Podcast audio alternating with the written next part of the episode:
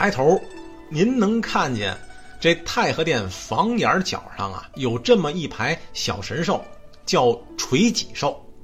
这些个物件啊，总体来说呀，呃，象征着吉祥如意。实际的作用呢，就是古建筑上的装饰构件。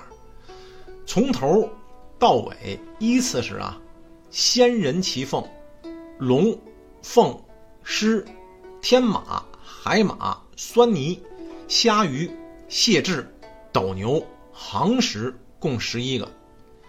如果不算齐凤的仙人啊，总共十个。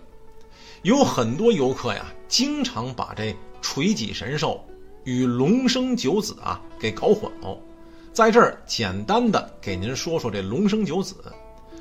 华夏民族啊对龙的崇拜可以说是无以复加的，我们都称自己为龙的传人。其实我们啊就是龙生九子之一。这里边的九，仅是泛指多和广的意思。直到明朝中期弘治皇帝。呃，就是一生只有一位妻子，史上最长情的那位贤明的皇帝朱佑樘。哎，他曾问政于啊当时的内阁大臣李东阳，说这龙生九子的名目都是何称谓呢？李东阳啊也不太清楚。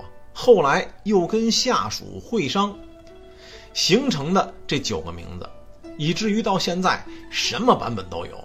咱们就按李东阳的版本给您说说，《五杂组》里说呀，龙性最淫，无所不交，与牛交生囚牛，与狼交生睚眦，与鸟交生朝风，与蛤蟆交生蒲牢，与狮交生酸泥，与龟交生霸下，与虎交。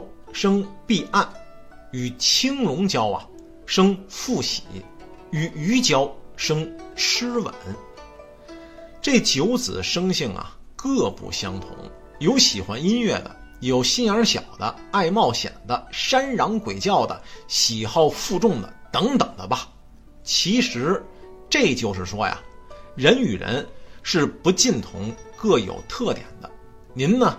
不必过分解读这龙生九子，因为远古的神兽多了，也不尽然皆是龙所生的，姑且算是个故事了解吧。